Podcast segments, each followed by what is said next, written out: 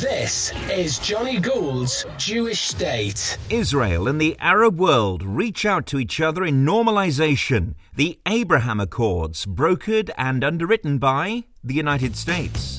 This is Johnny Gould's Jewish State. Scroll back an episode to a remarkable conversation with His Excellency Mansour Abulhoul, UAE ambassador to the UK, which also includes an extraordinary tribute to Shabbos, Shabbat, from the Emirati Minister for Youth Affairs, who uses Quranic teachings to appreciate it. And then a couple of episodes further back to hear another UK based ambassador, this time Hungary's Ferenc Kumin, to hear an appreciation of why Israel is such an important partner in these changing times. For those who listen, for those who are willing to listen, this is Johnny Gould's Jewish State. Noble words of peace and recognition are expressed in photo calls on White House lawns and press statements, but there is something missing, which would add weight and another dimension of purpose to it all. Something ethereal, but actually tangible in effect. It's justice, justice, justice, justice. Justice between nations leads to increased peace, security, and prosperity for its citizens. Justice in broadcast media so that untruths can't be narrated to millions and all a step closer by reaching justice for Malki. Malki Roth, just 15 years old, was one of 15 victims of a suicide bomber at the Sbarro Pizza restaurant in Jerusalem in 2001. It was orchestrated by Ahlam Aref Ahmad Al Tamimi, who drove the bomber to the site.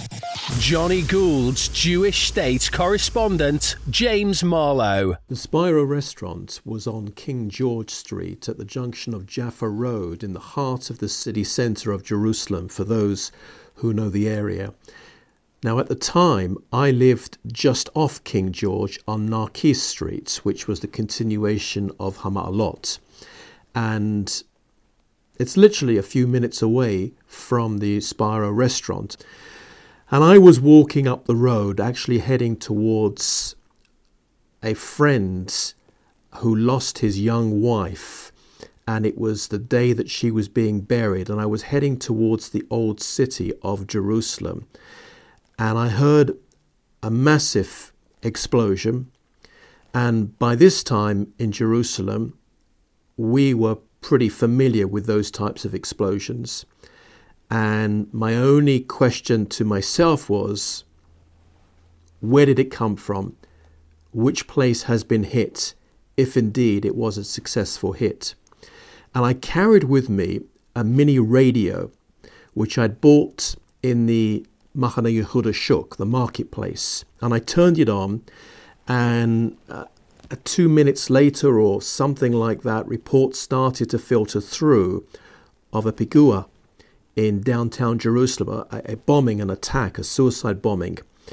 And I then was walking down King George Street, and of course the carnage that I'd seen was massive. There was bodies, there was body parts laying around, and and I stood looking because I was there the day before. I was inside taking away a slice of pizza the day before. And I stood there just looking, not really knowing what to do.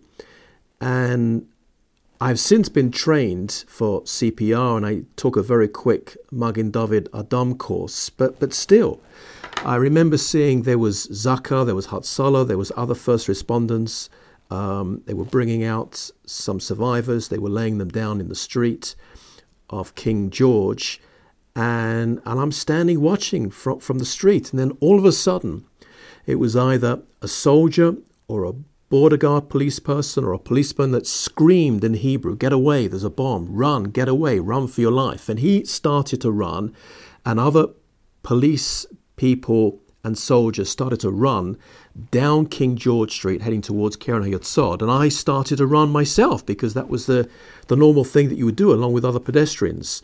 And I literally was running for my life. And, and my heart was pumping. And I thought, there's a second explosion. It's just about to go off behind us.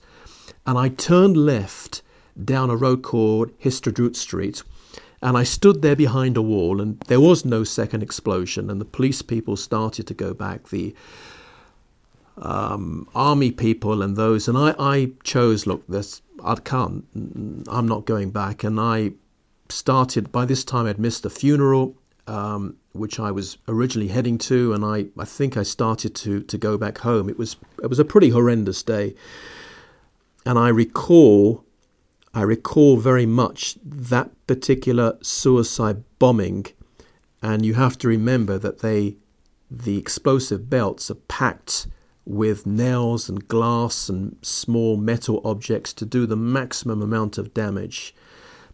But out of the 15 people that were killed that day, one of them was a family from the Netherlands, a Jewish traditional family from the Netherlands who went in there with seven of their children, toddlers and youngsters, and both the mother and the father were killed, along with three of the children killed.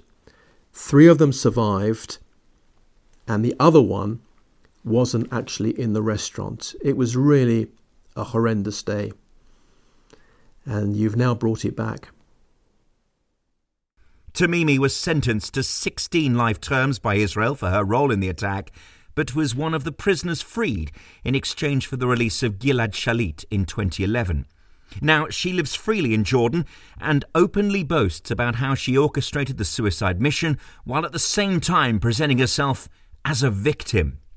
Arnold Roth is Malki's father, and in this frank interview, he bears his inner turmoil to me about the loss of his daughter but how terrible crimes, injustices, and political mistakes can be turned around, and how this moment of opportunity presents men and women of goodwill in Israel, Jordan, and the US to use their power to achieve this. Now, while you're listening to Arnold, join the campaign to change public opinion by signing this petition at www.change.org, extradite Tamimi, and the charitable work producing good in the name of Malki Roth. MalkiFoundation.org.uk. From Great Britain via Israel to the world. This is Johnny Gould's Jewish State. Tell your friends, spread the word, and subscribe now. G'day, Johnny. Nice to be here. Now, Ahlam Ahmad al Tamimi lives a free life in Jordan. Tamimi sentenced to 16 life terms by Israel for her role in the attack on the Sbarro Pizza restaurant. But worse, she's fated as a celebrity in Jordan since her release from prison. Well, that's accurate. It it takes my breath away even when I'm reflecting on it going on in my own life, let alone when somebody quotes it to me. But yes, it's a it's an appalling situation, and the most appalling of it is that we haven't succeeded in the years since March, February 2012, to have her brought in leg chains and handcuffs to a federal court in the United States, because that's where she needs to be, and that's what we've been trying to do. Forgive me for the brass tacks of the questions, uh, because I really do want to try and get the message across to convey it to the world uh, what this is about because despite being a convicted criminal, she's hailed as a cause celebre back home. She's presented as a victim rather than a perpetrator because she can't live with her husband. A breach of her human rights is the narrative in Jordan. Yes, that, that that's of course fairly recent in this overall quite dramatic and turbulent narrative. So let's start at that part of it. Her husband was deported, forcibly kicked out of Jordan on the 1st of October, three and a half weeks ago. He's not a Jordanian citizen, and as the Jordanians have told us again and again, or at least she's been telling us in the name of the government, it's a government that respects the law. Yes, it certainly, certainly respects the law. And in this case, for reasons that are worth speculating about, the law says that he's got to turn up every three months and the government official will extend or not extend his right to live. And there will be no discussion about it. So up until now, there hasn't been a problem. And frankly, I don't think there's been any publicity at all to the fact that he's had to do this. But on the fir- on a week before the first of October, evidently a rather unpleasant conversation ensued, and he was told, "There's no right to discuss this. There's no right of appeal, and there's no point in discussing it or trying to change it. You're out of here, and we're giving you until the first of October." And on the first of October, that's when the news broke, and we became aware that he had just left and was taking up residence in Qatar, and she was not. And since then, it's been even more interesting and uh, in some ways um, takes us into a whole new chapter in the story. Because she's now as you've exactly said johnny you've put your finger on it and, and uh, it's worth sticking our fingers all over it because what she's doing is saying i have constitutional rights. I have human rights the absurdity of all of this is that some of the very serious journalists who have given her time simply neglect to let anybody know that while she has certain rights, she's forgetting to tell you that she's the most wanted fugitive, female fugitive in the world today. She has a $5 million prize on her head. She proudly confesses to planting the bomb that killed 15, person, 15, 15 people uh, on the spot, and then a 16th who's remained in a vegetative coma since then, and she doesn't give a rat's tail about what she did. And in fact, the only regret she has, and she says it again and again, is she regrets that she didn't kill more. That's really the, the stuff that the journalists forget. She is the woman who scouted the location for the attack. She escorted the suicide bomber to the atrocity. She speaks of the bombing as my operation. She's thrived. She's been allowed to thrive in Jordan.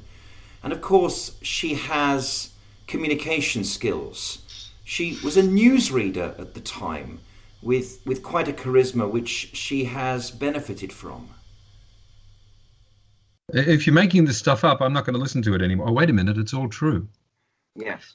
Absolutely right. Um, her her career as a person with a certain degree of charisma and training in journalism has stood her well. She has, until fairly recently, recently as in the last couple of months, um, been writing op-ed columns and some news reports. She's graduated with a master's degree from a minor university in Jordan in journalism. But but the influence actually is is a lot stranger than the bare facts. And since we're talking in the United Kingdom, let me mention something where the United Kingdom is front and. The efforts of a CNN journalist who is today a member of the royal family in Jordan to drag, kicking and screaming, the state of Arab journalism into the 19th century or wherever it is that they now live, bore fruit in 2010 with the creation of a school called the Jordan Media Institute. It's a university level school and it's modeled after the alma mater of that particular woman, Princess Rym Ali, to give her her official title, which was the Columbia School of Journalism. And in, in 2014, right at the end of that year, and, uh, and then mostly in 2015, I became aware that the student body at that elite school had elected Ahlam Tamimi. Ahlam Tamimi, the murderer of my daughter, the proud engineer of this horrifying massacre, as their success model. I just repeat those words success model. on discovering this, and no one picked it up in the media, it's all only reported in Arabic, I started shooting in various directions, including at the uh, ambassador of Her Majesty's government in Amman, Jordan, and then ultimately to her bosses at the British Foreign Office. And I want to tell you that uh, of the various governments who to whom I applied and who promptly terminated all relationship with the Jordan Media Institute and stopped their funding of its programs in the wake of what I told them, the British were not part. The British, in fact, basically ignored me. I mean, they, they, they spoke to me in, in a rather unpleasant way. I would even call it rude. And then uh, continued to con- give the support as they do right up until today. Now, I think that that really starts to uh, put this story, this, this quite shocking narrative, into a perspective that anybody, ordinary Joe Blow, as long as Joe Blow pays his taxes in the United Kingdom, ought to be really annoyed about with all of their high flying rhetoric and their pompous statements about peace and amity and great relations, the British are underwriting in a very meaningful way the horrifying career of this woman and the poison, the toxin that she injects daily into the bloodstream of Arab society in general and the Jordanian in particular. I think that's a horrifying thing.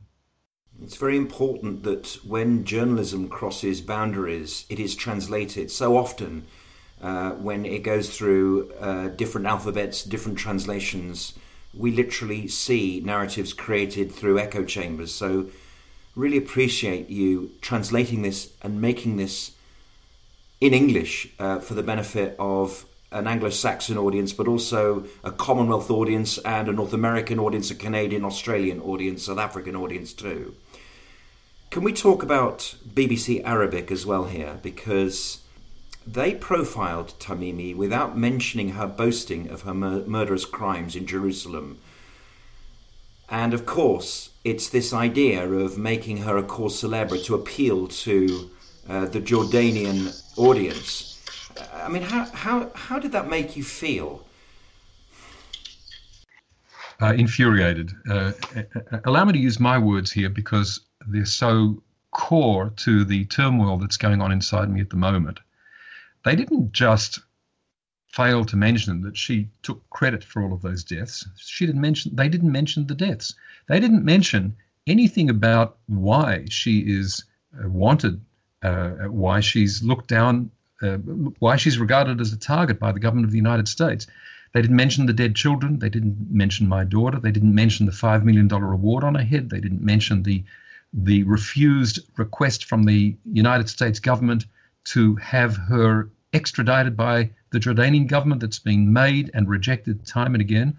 They, they didn't mention anything. They mentioned only that there's this conflict, and by implication, a conflict between us, us Arabs, us Jordanians, I don't know, us people who are watching this TV station, and them. Well, them is pretty clearly the United States and probably the people who own the United States, which is us Zionists. It's a it's a it's a shabby kind of analysis that unfortunately I see a great deal because I spend a lot of time really in the in the cesspools of uh, of the of the worst parts of Arab journalism. But in this case, this was the BBC. BBC has an enormous mandate. The BBC has always been an arm of British foreign policy. And even if that's changed in recent years, what hasn't changed is that in 2017, the Foreign Office made a subvention of 291 million pounds to the BBC to create a series of new products, one of which was a program called Trending for the BBC Arabic service. Now, there are probably very few people listening in who listen on a daily basis to BBC Arabic, but it's an industry. It's a very big business. And the new program is particularly intriguing because it was brought into existence to put its finger on the pulse of Arab society and to report on that. Now, that sounds innocuous enough, particularly if you are uh, of the view that Arab opinions aren't heard enough in Western society. But now look at how this was translated into action. They created, without a doubt, a tribute from a victim's perspective to the life of Tamimi. They invited her to speak. The presenter of the show actually says, and now we ask Ahlam Tamimi to speak. And she does. It's recorded, but she speaks into the camera and it's, it's projected on, on the screen with the BBC logo in the corner. There's no suggestion for a second that this is some kind of problematic figure. It is us versus them. And us certainly includes that poor woman on, over there who says she has to live without her husband and is struggling after 10 days. Now, as you say, the BBC has a mandate. Sometimes I feel, as a Briton who pays my license fee, uh, that they are on mission creep. And when they translate into different languages, uh, the culture of the BBC doesn't necessarily follow it. And perhaps you're touching at what the BBC Arabic service is. So, firstly, they offered a formulaic apology. Uh, but since, after pressure from Bob Blackman MP, Conservative Friends of Israel officer, they added another apology. He wrote to the BBC's new Director General, Tim Davie You say they've lost their moral compass. They have replied to a higher level, but it's still not enough, is it? Oh, it's nowhere near enough. First of all, the reply was, as you say, to a member of parliament. I'd like to see the apology made to the Arabic speaking viewers who were um, essentially exposed to some of the most toxic distortions that media in our day can possibly do. They whitewashed, they put it, they put lipstick on a pig. That's the expression that you hear a lot in America. They made something really hideous and ugly into something that sounds heroic and a cause worth getting behind. That's the BBC. Apologize to the people who paid your your your salary. Apologize to the people who were subjected to that messaging. They have no idea. All they know is what they're hearing from the Arabic media. The Arabic media says this woman's a hero. Why would you be part of that? Sorry, I'm speaking to the BBC.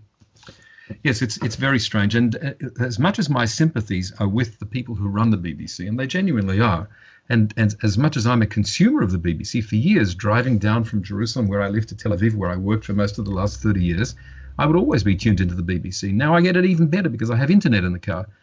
The BBC is a, an asset to the world, except when it's not. And when it's not, and when it loses its mission, and when it does something that I think top management are probably going to say without being abashed, this was a big mistake, the answer to that is we'll now make amends. And that does not mean a well crafted, public relations uh, produced apology to a member of parliament or to the editor of the Jewish News or even to Arnold Roth. What it needs to be is an apology in the full glare of the daylight to the people who buy their product. And that means Arabic speaking people right across the right across the entire world, not just the Arab world. And they haven't done that. They've not given any sign that they're going to do that. And I frankly don't think that they even see it in those terms. But we will be making efforts to point out that that is really what they need to do. Indeed. I think one thing that the BBC needs to understand is that every single one of their challenges, uh, they're broadcasting in, in Arabic, in Urdu, uh, in multiple languages around the world, is that people consume those languages, whether they're a domestic service whether they're a world service, in foreign countries in real time. My friend who went to live in Israel, he's an Englishman, and we took a commute just before lockdown when I was in Israel for the last time, before uh, obviously I wasn't I was disqualified from, from coming. We took a, a 40 minute journey from the north of the country into Tel Aviv, and he put on BBC Radio 5 Live, which is a, a news talk station, which I was, it was novel for me. But of course, this technology has been available to us for 15 years now, and, and I think that the BBC should be mindful of how almost every product is a world service and uh, that uh, their soft power should be used for good and uh, not, not in this way. You put that excellently. This is partly the reason why I'm doing this today to appeal to the BBC to remember itself and uh, to look to its future in a slightly more holistic fashion than it, than it used to be. Can I talk about security now, sir? Because Tamimi was one of a thousand Palestinian prisoners freed in exchange for the release of Gilad Shalit in 2011. How do you feel about these grandiose exchanges in terms of both justice? You know, they just pull a thousand people out of a variety of Israeli prisons, and of course, what brings with it future security issues for Israeli people and indeed tourists, uh, indeed foreign nationals, because of course there were foreign people in the Sbarro restaurant as well uh, security issues that, that, that they must surely raise by emptying wings of prisons in such a way that, that could produce terror attacks like this for the future? Um, I, I, speak with great care when it gets to this stage in a conversation because I won't speak in negative terms about my own government uh, outside of Israel. I can say that at the time of the Shalit deal, my wife and I did not campaign against the deal. We campaigned against the release of Ahlam Tamimi. Indeed, we'd been campaigning to prevent her being released when it was clear to us that she was going to be released because Israelis of a certain cut wanted it, starting five years before the Shalit deal. Um, however, we always made it clear that this was a deal that will be, as the traditional Hebrew expression has it, b'chial dorot, we're going to be wailing about this for generations to come. And uh, as much as I identify with the words you've just used, I would urge you to also speak about those who've been murdered by the people who walked out in the Shalit deal, 1,027 of them. More than half of them were murderers going into the prison.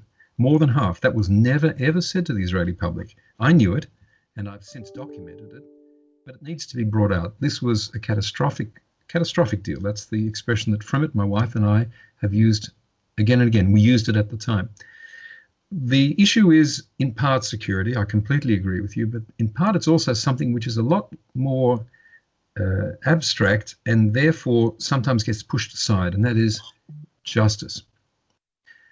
The political echelon makes decisions about freeing prisoners in order to make a deal the political echelon didn't sentence them, and the political echelon doesn't pay the price because, for the most part, the political echelon aren't there anymore.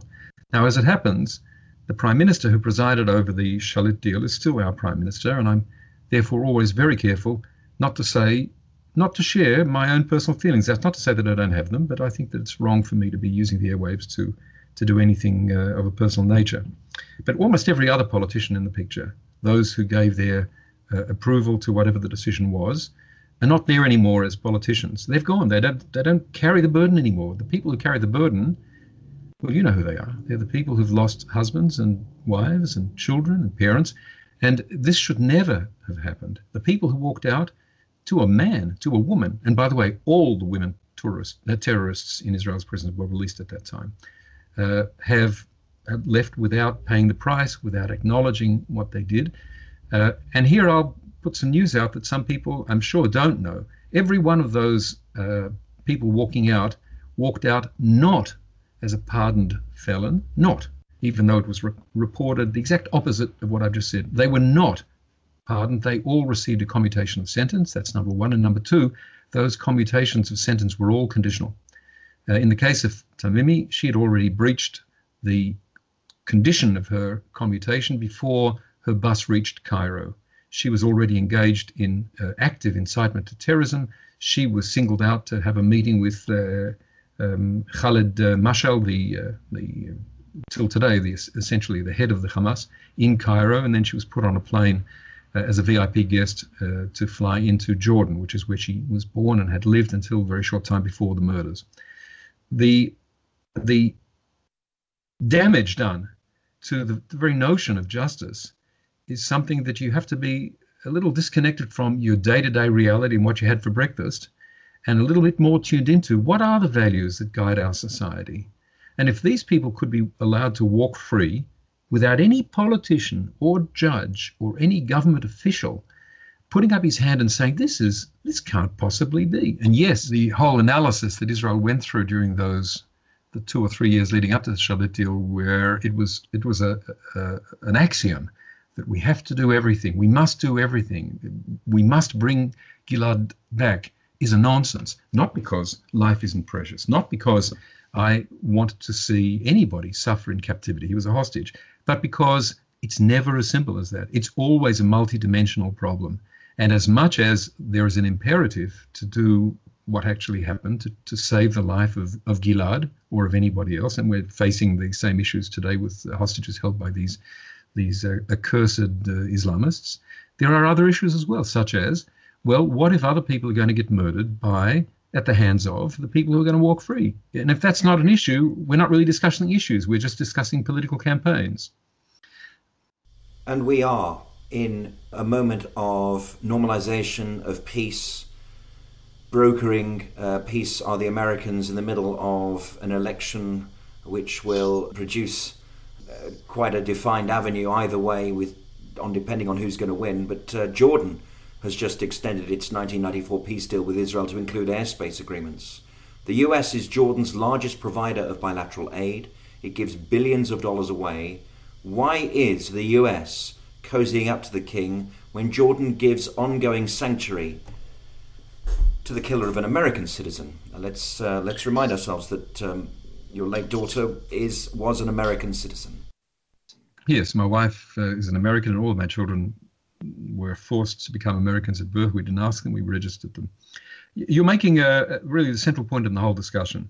The United States uh, has, as a result of my going to Washington immediately after the Shalit deal and uh, having a meeting with top officials in the Department of Justice and the FBI, um, issued criminal proceedings. A, uh, an indictment was issued in 2013. We knew nothing about it. It was kept under seal, and uh, we only learned about it in 2017.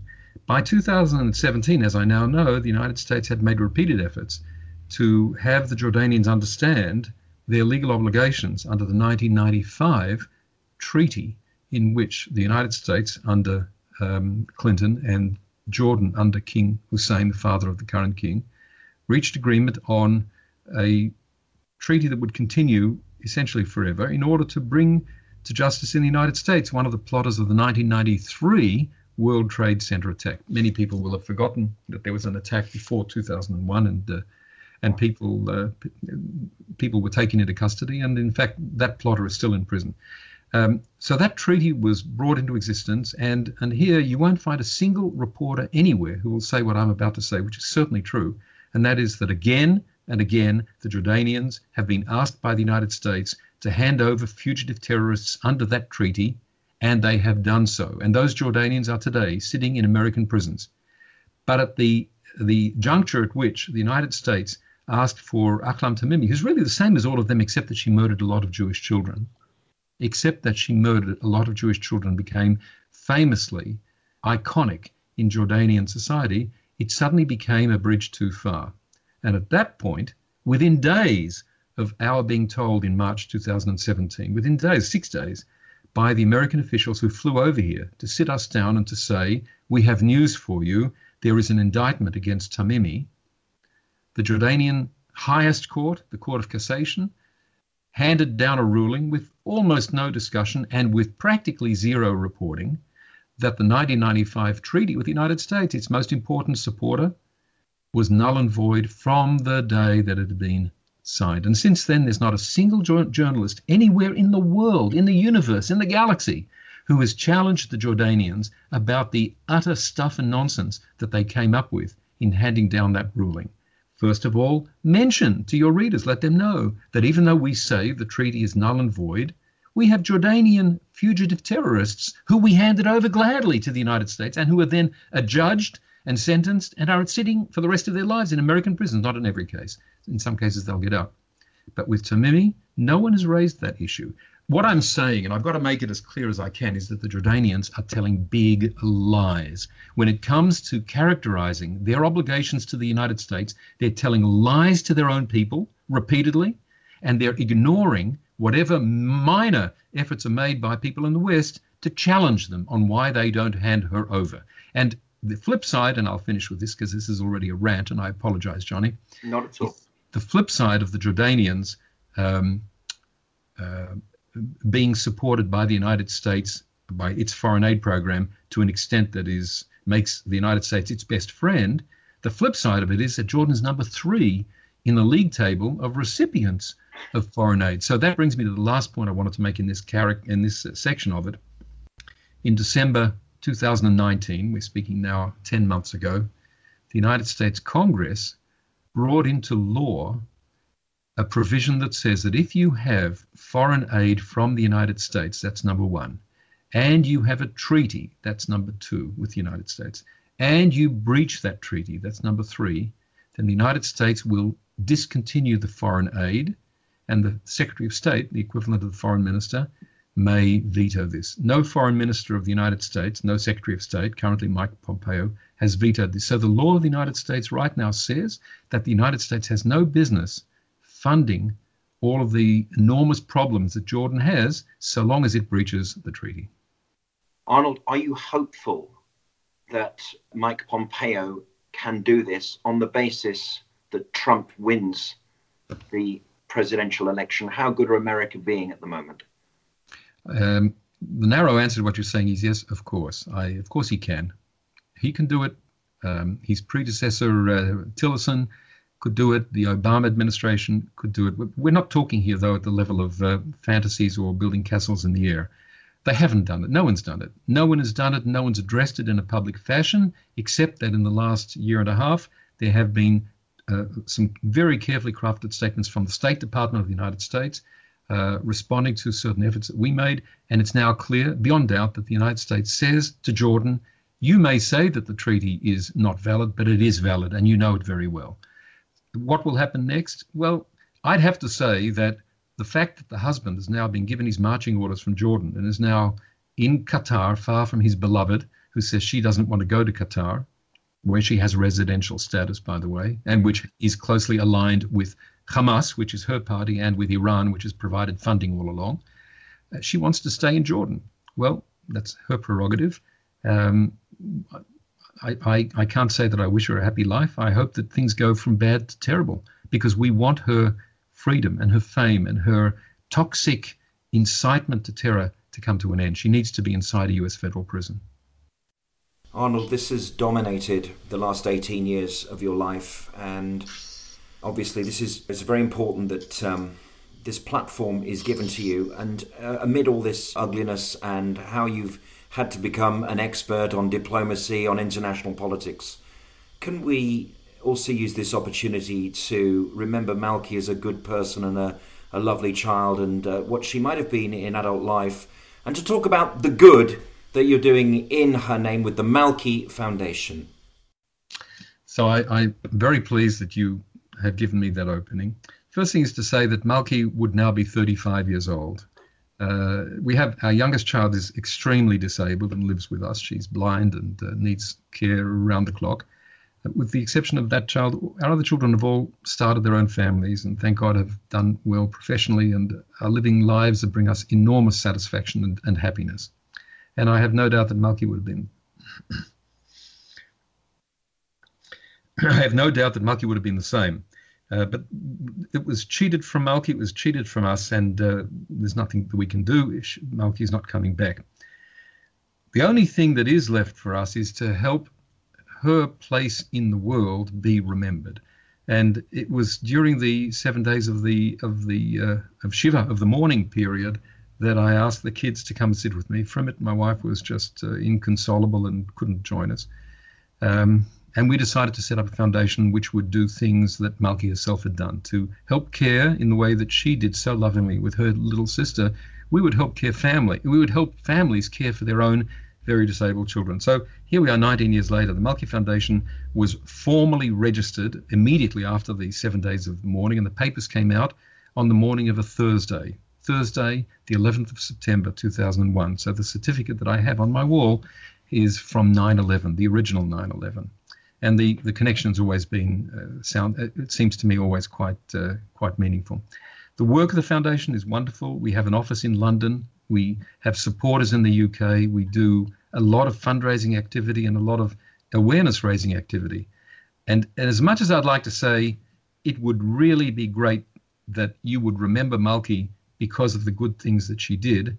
I don't actually say that. What I would say, and I say it all the time, is it would really be good if you would remember Malki and stop there. Because the biggest nightmare, once you deal with the loss, of a parent who's who's lost a child to an unspeakable act of hideous, bigoted violence, lethal violence, is that your child will be forgotten, and uh, we, we, we, we, we won't allow that to happen. So the foundation exists. The fact that the foundation exists lets me get up in front of people and say, there was a girl called Malki, and I'd like you to know more about her. Go to our website and you'll learn some things about her. You may even want to sing her song. She wrote a magnificent song, a wonderful song, which has now been recorded over and again in different places. Uh, but the work that's done daily to help families who have a child with severe disabilities, as we do in our home, is is priceless. And uh, if anybody has the inclination to want to have a look and learn more, uh, can I, can I state the, uh, the, the website of the foundation here, Johnny? Of course, please do. Okay, so it's www.malki M-A-L-K-I foundation.org.uk.